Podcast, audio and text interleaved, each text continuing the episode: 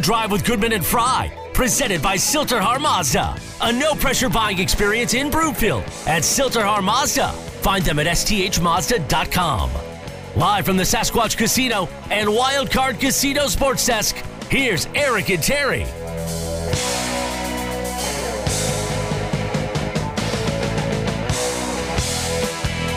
Welcome back to Afternoon Drive with Goodman and Fry. I'm journalist and author Terry Fry. The usual driver of this show, Eric Goodman, is out today, and sitting in with me is Anilo Piro, who's familiar to MileHighSports.com readers, listeners, and viewers as a ver- versatile writer and now as the site's digital director and ops manager. You can watch us on MileHighSports.com and reach us on the Rocky Mountain Forest Products Twitter feed at tfry and at Media by AP. Time now for the lead. The lead, presented by Sasquatch Casino in Blackhawk. Well, Anil, CBS Sports' Bryan DeArdo ranked the five most improved teams in the NFL. The Broncos, despite trading for Russell Wilson, didn't make the list. His top five were the, one, the Eagles, two, the Chargers, three, the Jets, four, the Steelers, five, the Bengals. No Broncos on there, despite bringing in Wilson. I, I'm going to jump in and say I think the Chargers are going to be the most improved team in the NFL, mainly because of the addition of Khalil Mack. Yeah, that's a that's a common thought as well, and I think a lot of people are pretty bullish on the Chargers. You have Justin Herbert already. You're bringing in Khalil Mack. I mean, the team is underachieved for it seems like a decade plus now, so eventually they're going to have to put it together. You'd imagine.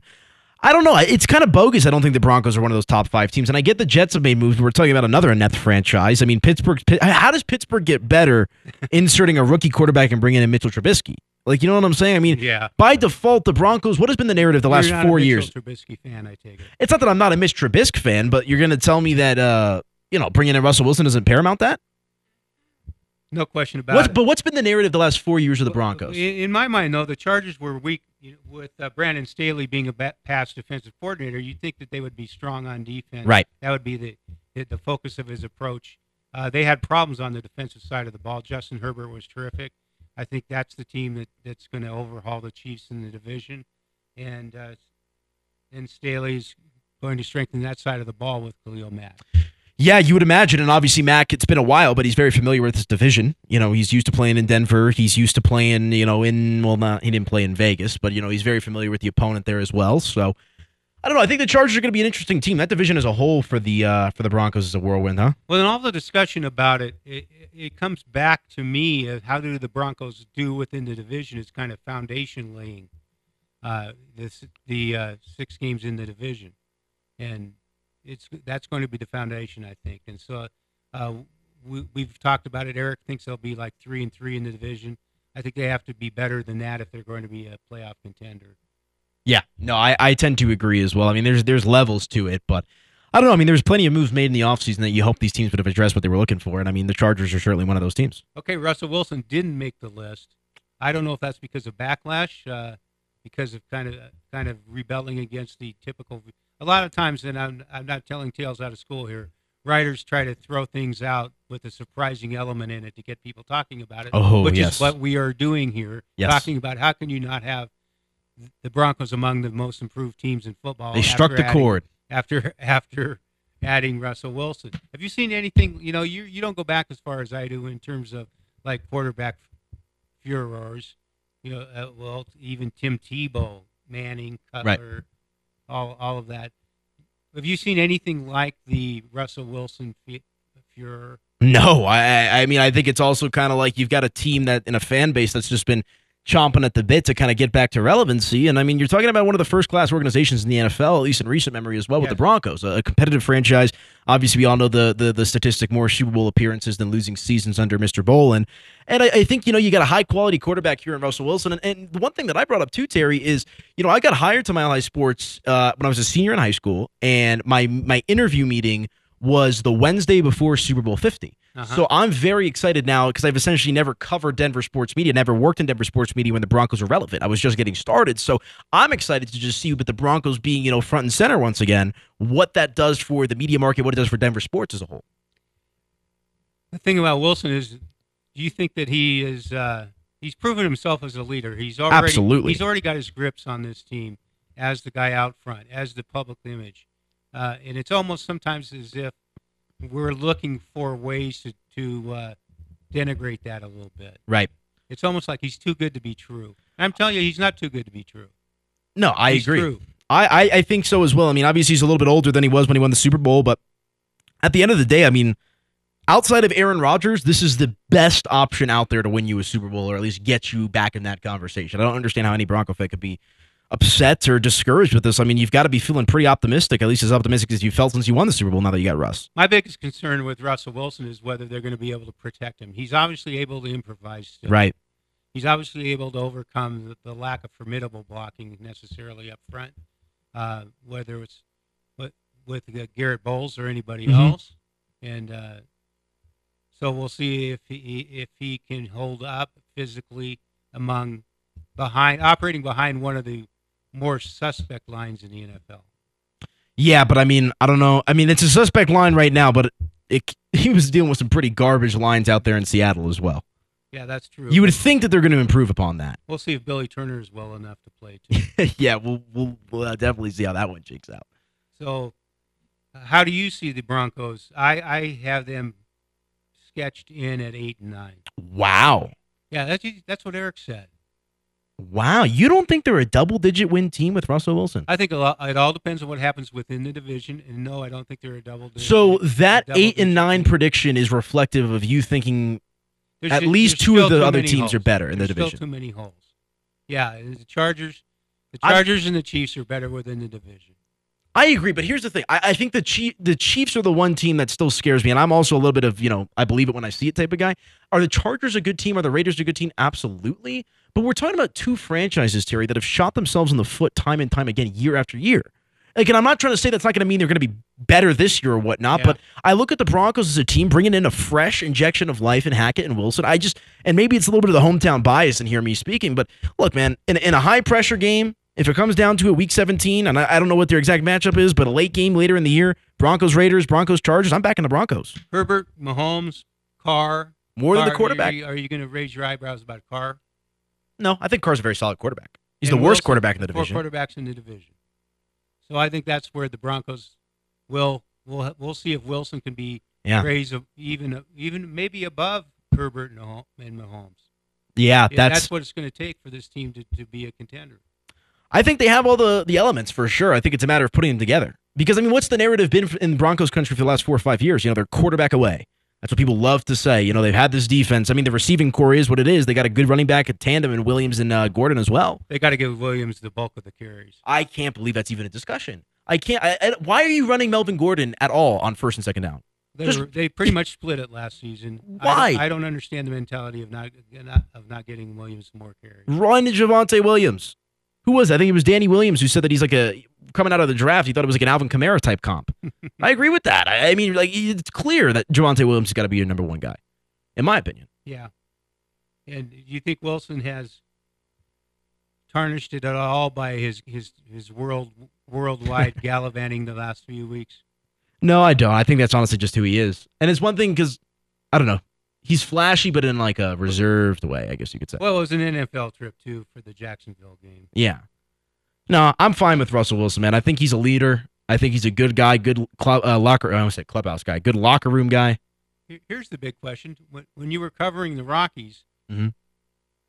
did you ever think about what it would look like when if he was turning double plays with with uh, Trevor Story? you know, I never vi- envisioned that, but it always, you know, was, would creep into the back of your mind of like, hey, you know, maybe Russell Wilson could have been that guy. He could have been, he, but there, but for the plague of the uh, the horrible pitch, the curveball, Yeah. it's mm. ruined a lot of careers. Yes, it has. But I remember him saying it, it when he was being introduced here, how the Rockies even treated him great when they drafted him. Yeah. So they they made a point of contacting him, making him sound hmm wanted, and he, he had only good things to say about the Rockies.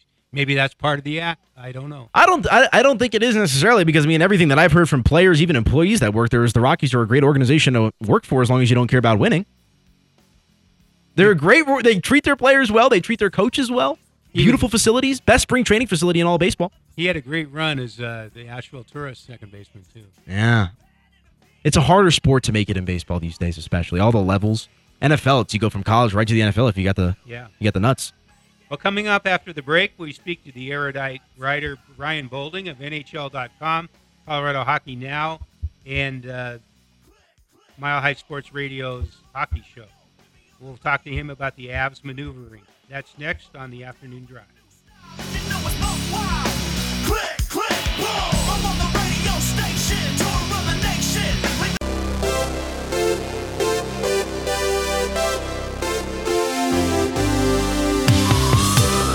Afternoon Drive with Goodman and Fry, presented by Silterhar Mazda. A no pressure buying experience in Broomfield at Silterhar Mazda. Find them at sthmazda.com. Live from the Sasquatch Casino and Wildcard Casino Sports Desk, here's Eric and Terry. I get up. You know what I say, Anilo? What? Jump! Jump, baby. Jump. Let's go. Welcome to Afternoon Drive with Goodman and Fry. I'm journalist and author Terry Fry. The usual driver of the show, Eric Goodman, is out today, and sitting in with me is Anilo Piro. He's uh, with Mile High Sports now as the site's digital director and ops manager. I've known him for several years, having taught him at MSU Denver. Did I teach you good? Yes, I learned a lot of stories and how to be a better journalist. How could I not? Well, Learned from the best Well, only. thank you. It was fun. Did you deserve the A I gave you? That's a question for another day. I had I had the field work going. Yes, you did. I, I was giving you credit for the terrific work you were doing for Mile High Sports at the time, mostly covering the Rockies. Yep. I'd leave your class and then go to the Rockies clubhouse. That's what I do. Because we, we got out at what, 12, 15? Well, maybe I go get lunch and then I go talk to Buddy Black. I think one of the things I told you during my uh, teaching was that I love baseball, but I would never want to cover it full time. I have learned that after doing it for four years. God bless Thomas Harding. God bless Patrick Saunders. The problem with covering baseball is the time commitment. Oh, it's uh, I, I you have to you have to be willing to have virtually nothing else in your life. yes. Oh, And if you want to get married, you have to have a spouse that's very comfortable with you not being around. You can watch us on the milehighsports.com, on milehighsports.com, and reach us on the Rocky Mountain Forest Products Twitter feed at tfry and at media by AP. Now we've got uh, on the phone, we're going to speak with Ryan Boulding, the erudite writer for NHL.com and Colorado Hockey Now, and he's also the host of the hockey show here Saturdays on Mile High Sports. Ryan, are you there? I'm here from the land of Iowa, Where in Iowa? Uh, just past Des Moines. Ah, You know, so home of the Iowa Wild of the AHL. Keep it hockey specific. you're making your way towards uh, Dyersville, where the Field of Dreams is located. Yeah, There you go. exactly. That's- and I'll that's go stuff- through Dubuque, home of the Fighting Saints in the USHL. There you go. That stuff on the right is called corn. I, I was wondering what that was. There's been a lot of it. So, what did you think of the Avalanche acquiring Georgiev? You know, I find it very interesting. I don't think it's a surprise that the team couldn't really afford to keep Darcy Kuemper around. It's kind of like a Philipp Grubauer situation where he's probably going to get like a six by six thereabouts contract for his work. Yeah, the um, the issue with stopping a good team. the the issue last year was was term of that contract from Seattle. It wasn't the actual money. Right. I think uh, you know it's a scary proposition to give a goalie a lot of money over term because you don't really know what you're going to get. And not to knock Kuemper, but he had you know one of the worst save percentages of a winning Stanley Cup team. Um, so it's it's kind of on the one hand maybe a blessing to see what he can do elsewhere. He did well on a bad Coyotes team, but on the other hand now the Avalanche are kind of uh, in an unknown territory with the two goalies they have. Well, Georgiev is an RFA. He his cap hit was two point four million dollars last season. What do you think it'll take for the Avalanche to get him get him signed? You know, I don't think they would have traded for him if they didn't have some sort of arrangement ready to go. Wink, wink. Uh, I would hope it's not too north of three million, three point two five million. I know Kuemper's around two on a on a nice deal, and Kuemper is apparently going to be the backup. which I didn't Francouz, really yeah, Francois Yeah, two point four Francouz. million Yes. each over the next two years. Yeah, and he's going to be the the backup, which I like I said I didn't really see coming. So uh, I'm kind of surprised by the move in that regard. I thought maybe uh, Pavel Francouz would kind of take the reins.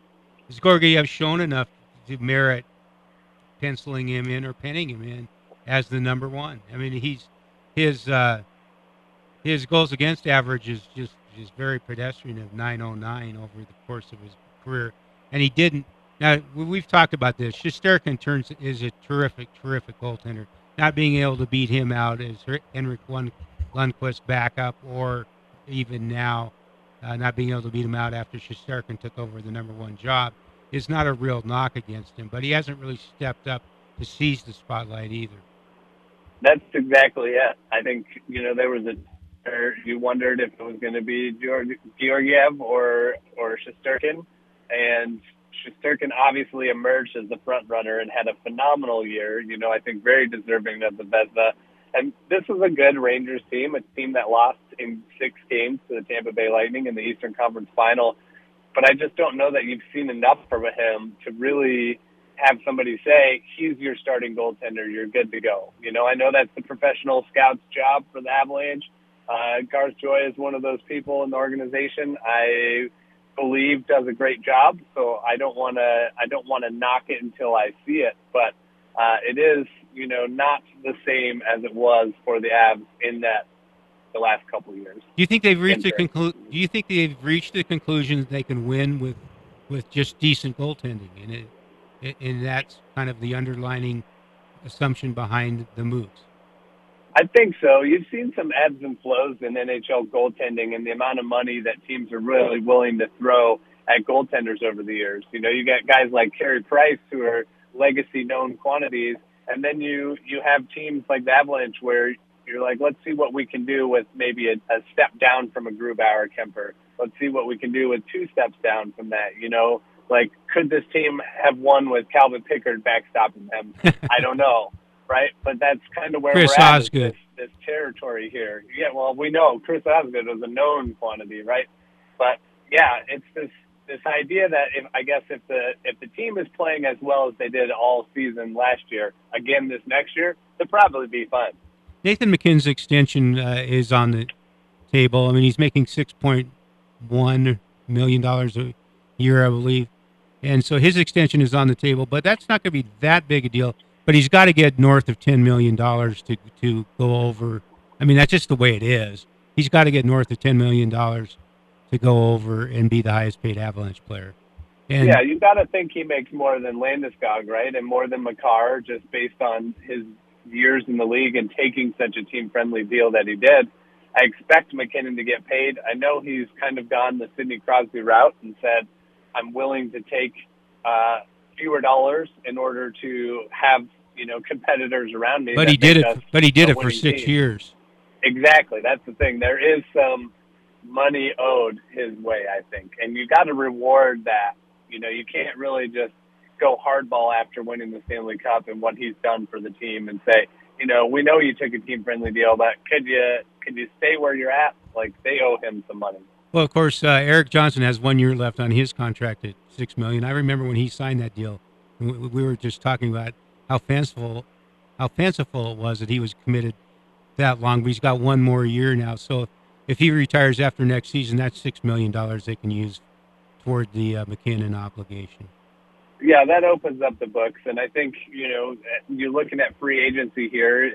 The the team that wins the Stanley Cup usually has tough decisions to make about who stays for the year after and the push again. And here the Avs are. They've got some tough decisions to make when it comes to you know roster cosmetic surgery here. Okay, which ones are they going to be able to re-sign, and who's going to walk?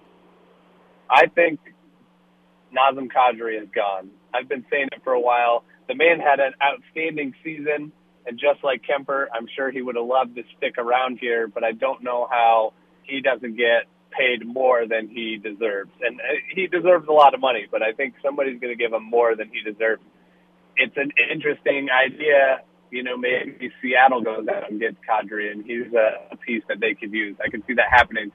So I think you know priorities for the Avalanche are Nichushkin. The man was like the the steam engine of the the team down the stretch. Are you and in the convinced though? Are you convinced though he's for real after having so many struggles? I I don't know what to think. I really do not know what to think about him because he's a guy that I thought He went like a hundred. He went like a hundred games without scoring a goal. Yeah, but then what did he do in the playoffs when it mattered? It was unbelievable. And and you watch him play, it's like he's a tenacious forechecker, and he's a guy that is really hard to to knock off the puck when he has it. So there's a benefit. Do I think you know you or I could score 13 goals playing alongside Nathan MacKinnon? Maybe, No. but I mean it helps. It helps, right, that he's up there with them. I think that's a key piece to the puzzle there. Uh, you know, as much as Andre Burakovsky can be uh, kind of hot or cold, um, I think keeping him around is important. The big one for me is Josh Manson. I think, you know, you can let Jack Johnson go. You can let Kadri walk for more money. Um, you know, Eric Johnson's future's up in the air. Bo Byram really came into his own. Josh Manson was sort of that Rob Blake piece that really helped the Avalanche, and he's a guy I would I would focus a lot of time and energy on trying to lock down. But we're hearing. Do you, or do you believe the talk that Manson wants to go back to Anaheim? I don't know why he would. I mean, I get the the appeal of Southern California, right? But do you think that organization? I mean, he just came out and win won a Stanley Cup. Unless they make him captain back there or something, I don't know what the appeal is for the next couple of years. I'm going to go out on a limb. I think Kadri's going to be back. I think they've made. I, I don't have no real sound basis to base that on, but I, I it's almost a gut feeling of they. He talked to the ownership. He talked to Josh. He talked to Stan, and they at least they at least went through the motions of saying, "Let's try to make this workable and have you come back." And he even said that on Toronto radio. I, I somehow think they're going to be able to work it out with Kadri, but that would mean, in my mind, that Burakovsky is gone. Absolutely, and and maybe depending on you know where the the chips fall. I I did find it uh, interesting also that he spoke with the Kroenkes, and they reiterated their commitment to trying to bring him back. That's not something I feel like you usually hear when it comes to personnel decisions. That the you know the player spoke with ownership and the you know de facto team president. how close is this team to being a, a dynasty? Can they win more than one, or are all these changes, all this the, this state of flux, make it will make it harder to do? I think if Kadri comes back, this team is legitimately looking at another run, uh, depending on where the goaltending takes us. That's the real question. You know, do can Pavel Francouz win maybe 20 games out of 30 starts this season? You'd like to hope so, but I I don't know. And then Georgiev, like we've talked about, is kind of a, an unknown. So you think with all the pieces in play, if Avalanche can run teams out of the building like they've done, you know, scoring seven goals, they could probably weather giving up five a lot of nights and still win.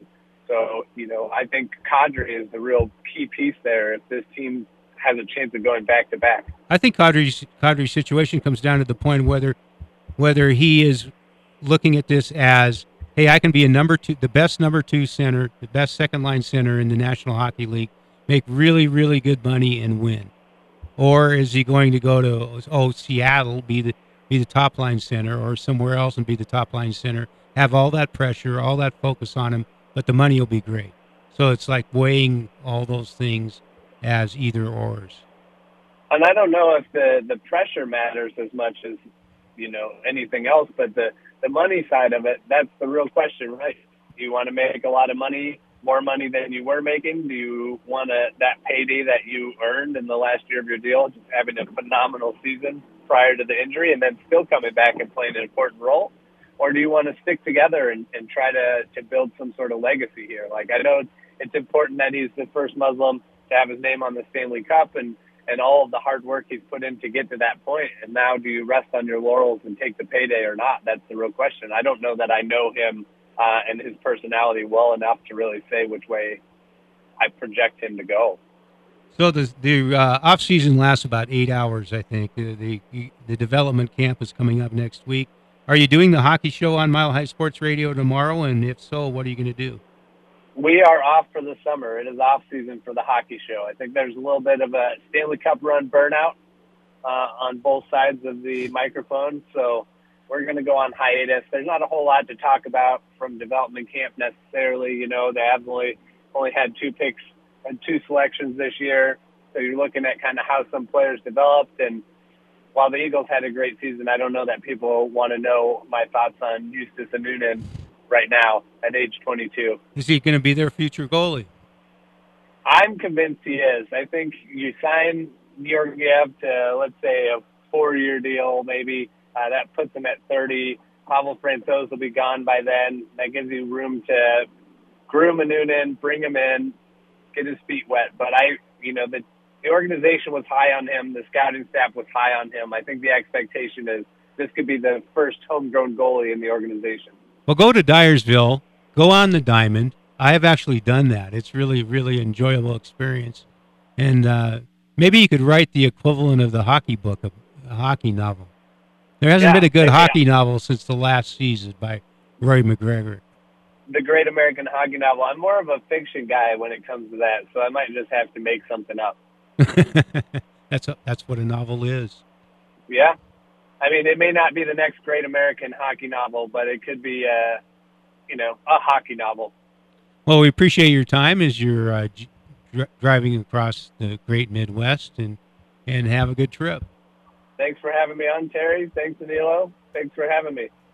Coming up after the break, speaking of the Nuggets' appearance in the Las Vegas Summer League, you're you're all excited about it. I know, Anilo. Oh, I'm I'm. Ra- I will say I actually covered a summer league one time. You it's one of the not. fondest memories I have.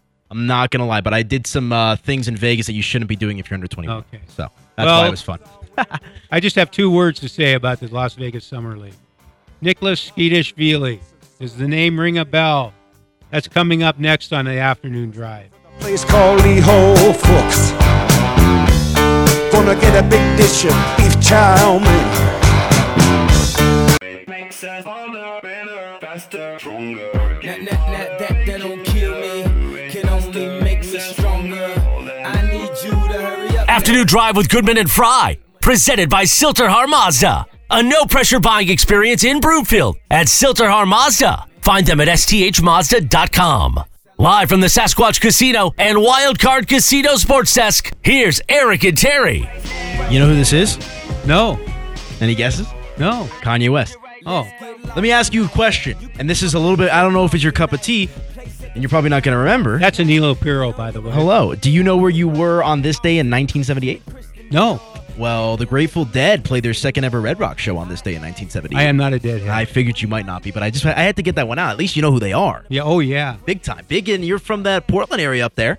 I grew up in Eugene. Yeah, so they were they got a nice little following there. They did the Veneta Oregon show 72. I think uh, Bill Walton was at every show of all time. Yes, and I saw him actually at a recent show about 2 or 3 years ago. Yeah. But a little fun fact there, you know, 1978, Milo. second time they ever played at Red Rocks. I'm sure it was sold out. I'm sure it was packed. I'm, I'm sure sh- it was a great show. Absolutely.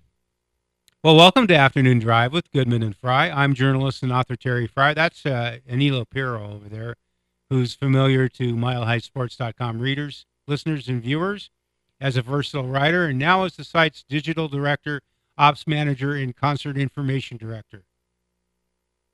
You can watch us on milehighsports.com and reach us on the Rocky Mountain Forest Products Twitter feed at T Fry and at Media by AP.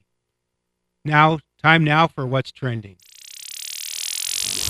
What's Trending is presented by Low T99. Testosterone treatment made easy and affordable. For just $129 per month, they'll send you testosterone, supplies, and the price includes lab work. Go to lowt99.com. Anilo, you spent much of the show lining up the, the watch party for the uh, Nuggets Minnesota Timberwolves game tonight. Oh Vegas. yes. Oh yes. You did. How many people are expected? Hundreds. Hundreds of thousands. I mean, this is going to be a sellout event. How much interest do you have in watching the game? Zero. Not much, honestly. No, I have a decent amount of interest. I want to see. Point zero. Good job from Becker. You know that film was that was filmed in Eugene, Really? Animal House. Yeah. I did not know that. One of my I have the I have a college crew neck, just like the one that uh, Mr. Uh, Mr. Buscemi wore in the movie. In the background, you can see Hayward Field, the uh, historic track facility, What what, campus What- was that filmed on? University of Oregon. Really? Yes. Was that a like that was like was that a real frat house they used? Yes, it was. Uh, they kicked the regular members of the frat. One of my buddies was a member of the frat. Really? They kicked them out and, and bummed it up, dirtied it up, trashed it up. Toga, toga, yeah, it was a toga. real, real fraternity. It's one of the best on the movies ever. University of Oregon campus. Adore that movie. Flounder. Yeah, and uh, the Dexter Lake Club was real. You know, when, Really? when, they went out and Mm-hmm. Wow. can we dance with your date? Yeah. Yeah, That's that interesting. Animal House. So yeah, I'm interested only to see two players, Peyton Watson and Christian Braun. Yeah, that's that's about it. And I really want. I'm really curious about Peyton Watson because I went to several CU. I went to at least a couple CU UCLA games. I I realized Watson came out very young, but I don't even remember him. He didn't play much for the Bruins. No, I think he only This yeah. is really a draft choice on the futures end of it. yes on the upside. but I don't know if he's going going to be. He's the number thirty pick overall, and I just I just am I was surprised by the pick. Everybody I talked to who saw UCLA play pretty much was of the same mind, and that, that's not to say it's wrong. Again, we're kind that's kind of the almost the hockey philosophy that you draft guys on potential rather than Yep. what they have now, and I think that's becoming even more preeminent in college, in uh, in the NBA and, and drafting college basketball players. And we'll also see how Christian Braun is. Yeah, I think I'm excited for Braun because I think, you know, he can shoot the three at a pretty efficient rate and he can play defense. Not that you're going to see too much of that in the summer league against this level of competition, but I mean, Chris Christian Braun's the one player on that summer league team that has a chance to make the roster and earn legitimate rotation minutes. How about Watson? Not right away. Can you stash him in the D League? I or- think that's what they're probably going to end up doing unless he really proves himself. Well, how how much stock would you put in it if one of those guys just lit it up in the summer league? I'd put, I mean, if, if Watson comes out and starts lighting it up, I think you definitely kind of raise your eyebrows a little bit. I mean, he's a first, he's a, you know one of their highly coveted draft choices in this uh, you know past coming draft. And new GM Calvin Booth kind of came out and alluded how you know he was high on their list and you know on their target board for quite some time as well. So I think if he comes out and presses, that only gives you more food for thought. You know, one reason I don't get too excited about the Las Vegas Summer League or anything that happens in it was the uh, the name Ni- Nikoloz Tskitishvili. You know who that is? Oh, I'm Skeeta. very familiar with that name. yeah. That's a that's an unfortunate throwback. Why is it a throwback for you? I mean, I don't know what what positive. It's an interesting name to bring up, you know. You know who he was the MVP of the Las Vegas Summer League. Yeah. The MVP. And what did that turn out to be? Well, he was a terrific player in the sense if you went to Nuggets practice or you watched him on scouting tape, you'd say this guy's just great. He was like the greatest practice player of all time, shooting three pointers, uh, being a great player. That's how I felt Dan- about Will it was the Dan Issel regime, but uh, he he was just a terrific player in practice, and you I it always it was always mystifying. He kind of froze up. Alex, I, I, you probably heard about this legend too. He would freeze up in games and just couldn't play worth a Yeah, darn. the in games. yips. Yeah, he'd get the yips. He was he was a terrific practice player. He was terrific in the Las Vegas Summer League against lesser competition. And I can honestly say, you know how retroactively picks become great or awful. Right. I, that's another one where you go, I I see why they drafted him. I see why they thought he Yeah. was that good. Did you see? uh This is gonna grind your gears. You see, they're giving out rings to the team that wins the summer league now. No, I didn't know yeah, that. they're giving out rings.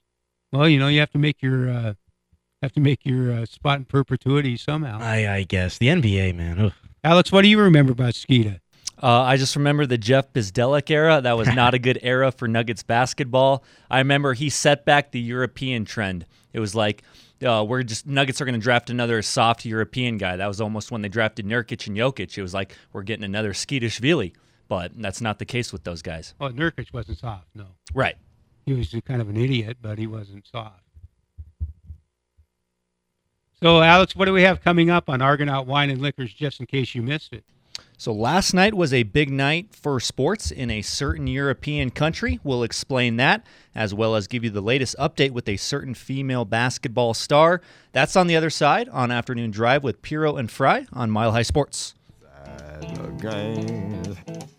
you know what I'm talking about. Just let me know if you wanna go to that.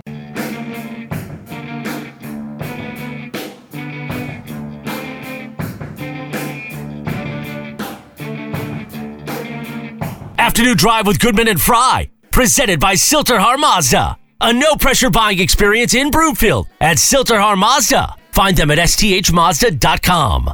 Live from the Sasquatch Casino and Wildcard Casino Sports Desk, here's Eric and Terry. Welcome back to Afternoon Drive with Goodman and Fry. I'm journalist and author Terry Fry. The usual driver of the show, Eric Goodman, is out today, and sitting in with me is Aniello Piro, who's familiar to MileHighSports.com readers, listeners, and viewers as a versatile writer and now as the site's digital director and ops manager.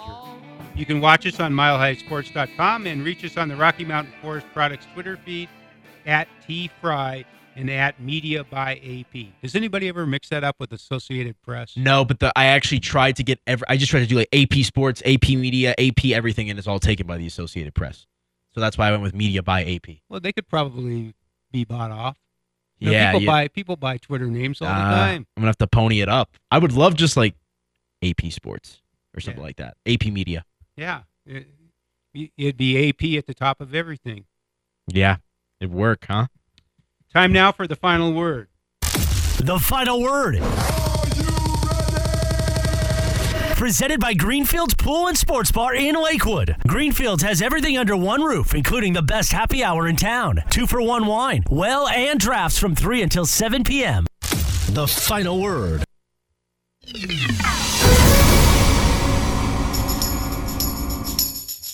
Just in case you missed it, is presented by Argonaut Wine and Liquor. You need to see why Westward named it the best liquor store in Denver, five years running, or order online at argonautliquor.com. Just in case you missed it, last night was a big night for Slovakia as Juraj Slafkovsky and Simon Nemec were selected first and second overall in the NHL draft. That's the first time that players from the same European country went first and second overall since Russia's Alex Ovechkin and Evgeny Malkin went first and second in 2004. Um, you guys have any takeaways from the NHL draft yesterday evening? I know there was some late shifting. Shane Wright projected to go number one. He slips all the way to four. So, you anything stick out to you from last night? Oh, Vetchkin and Malkin turned out all right. Yeah, not bad. Not bad NHL careers, those two. But I think the big surprise is Wright in in the sense that he, he was supposedly ticketed to go number one in Montreal, and that's a kid, a Canadian kid who's probably dreamed of playing for the Canadiens. Had it, he was the number one. He was the number one rated overall prospect. Although sometimes they separate them between European and and uh, North American skaters. Yeah. But he was he was expected to go number one to Montreal, and he made no secret of the fact he even stared down the Montreal people over not going in at the first pick, and he ended up dropping down number four to Seattle. I mean, can you imagine? Like, yeah. Seattle's an exciting, vibrant place to play right now. Northwest has a hockey tradition, but can you imagine being prepared to go number one to the Montreal Canadiens, and you end up going number four to the Seattle Kraken? Yeah, I, I- I mean, even the kid who ended up going number one overall was kind of confused. Who, me? Yeah, they read it. He heard Slovakia and said, "What?" yeah, it's like, huh? Like seriously. I mean, I don't know. I mean, good for Seattle, I suppose. Well, it's it's interesting. I I really enjoy the NHL draft in the sense that that uh, the differing paths to the, the uh, feeder system in the NHL uh, with uh, NCAA hockey, with uh, major junior hockey, with three leagues under the Canadian Hockey League umbrella, and players in Europe. And so you really have to divide it into those groups and and do savvy scouting, evaluating, and even more so projecting. That's why the, the NHL draft, in my mind, is a very uh, exciting and fun thing to watch in the sense of putting yourselves in those places and making those evaluations. You, now you look at the Avalanche, who had only two late picks, and uh, they'll be involved in the development camp next week. But look, look at the approach the Avalanche took with all their those high draft choices: Makar, Byram, Rantanen, MacKinnon, Landeskog, and, and more. Uh, you look at it and say, th- then they stepped away from that approach for this draft after they uploaded and, and loaded up, Right. both actually, uh, players that helped them win the Stanley Cup championship. Yeah. No, it's uh, it's an interesting dynamic for sure. And I mean, the NHL draft doesn't get enough pizzazz as it should sometimes either. But I don't know. Well, even look at Cale Makar. I think he's a case in study that was really interesting to behold, in that he was the number four pick in the draft, and uh, the Avalanche were disappointed to have to drop to number four in the uh, in the lottery. Yeah. Detained WNBA star Brittney Griner has pled guilty to bringing hashish oil into Russia. telling a judge she had done so inadvertently while asking the court for mercy. Uh, the next court hearing is scheduled for July 14th. Griner does face up to 10 years in prison if convicted of large scale transportation of drugs. Uh, where do you guys see this trial going? Well, I think it's unfortunate that she's going to end up. She will end up being traded for the arms deal, the Oh, notorious arms dealer. Yeah. and that, that's going to be very unfortunate. But I don't see, without getting into too deeply into the politics involved, on the human scale, that's what we have to. Yeah, no, I mean it's just obviously with the way of the world right now and what's going on over there, it's uh, you know in a less than ideal place to be kind of pinned up in, and you just hope that sooner rather than later she gets her way, she finds her way back home. That the administration can do all they got to do to bring her home. I mean, she's an American citizen at the end of the day. You'd think uh, you know you got to go to war for not war. That's the wrong word to use, but you got to go to bat. That's Yeah. the word to use for your own. All right, Damian Lillard, Dame time has been extended for two years and 122 million. That is 61 per year. Uh, is he worth all that bread? Nobody's worth that much. Sixty But- million a year. But in the context of you got to do that, that's just the way it is. They're talented. They're, they're uh, that it's approach you got to take. You got to pay him, and uh, so yeah, he's worth it in that sense. Of he's he's one of the most dynamic players in the league. He's beloved in Portland, respected, and it's just something you have to do. It's part of doing business. yeah, I agree.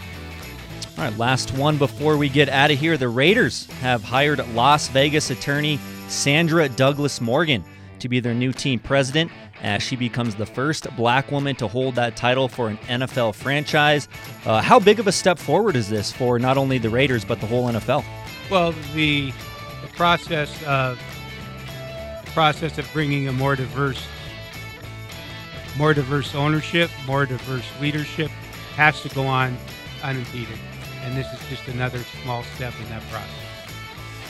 No, the, the Raiders are kind of known for this. They had Amy Trask, right, as the, as the GM, their first uh, first female to be in that role. So Yeah, the what's his it's what's his name? Davis. It's not Al, what's his son's name? I forget. Mark. Mark Davis. Yeah, he's he seems to be a pretty strong trailblazer in that department. yeah, just besides the haircut, but it seems like a good guy, very good guy, that's for sure. You know they what thing when uh, something Andrew Mason brought up to me. He doesn't have any kids. So who's the heir apparent to the Raiders organization? He's a little bit of an older cat too. That's just an interesting thought considering how iconic his father was. He has no kids, Mark Davis. Well, especially when you think about like now Paul the Paul Allen Trust Right. controls the Seahawks. Right. We saw what happened in this Broncos situation without a clear. I mean, he Pat Bowlen obviously had some errors, but without without a clear line of succession. Yeah. And I think the NFL is going to attempt to step in and make sure that every team has a line of succession. I agree. From here on out. Well, that was Argonaut Wine and Liquor, just in case you missed it. That's going to do it for us, Aniello, Aniello Piro. That's Thank me. you for sitting in. Absolutely, It was thanks. a really enjoyable experience. And uh, even though you've gone over to the dark side, we'll, we'll welcome you back to the writing ranks as soon as you're willing to. Hey man, back across. I'm just trying to make a living in this business. It's a lot, uh, lot more difficult, I think, in this day and age than when you were coming up through the ranks. And on the other side of the glass, thanks to Alex, thanks Nigel. It's been a terrific experience. You guys did a great job, and we'll talk to you on Monday. Her for long. She is rolling like a thousand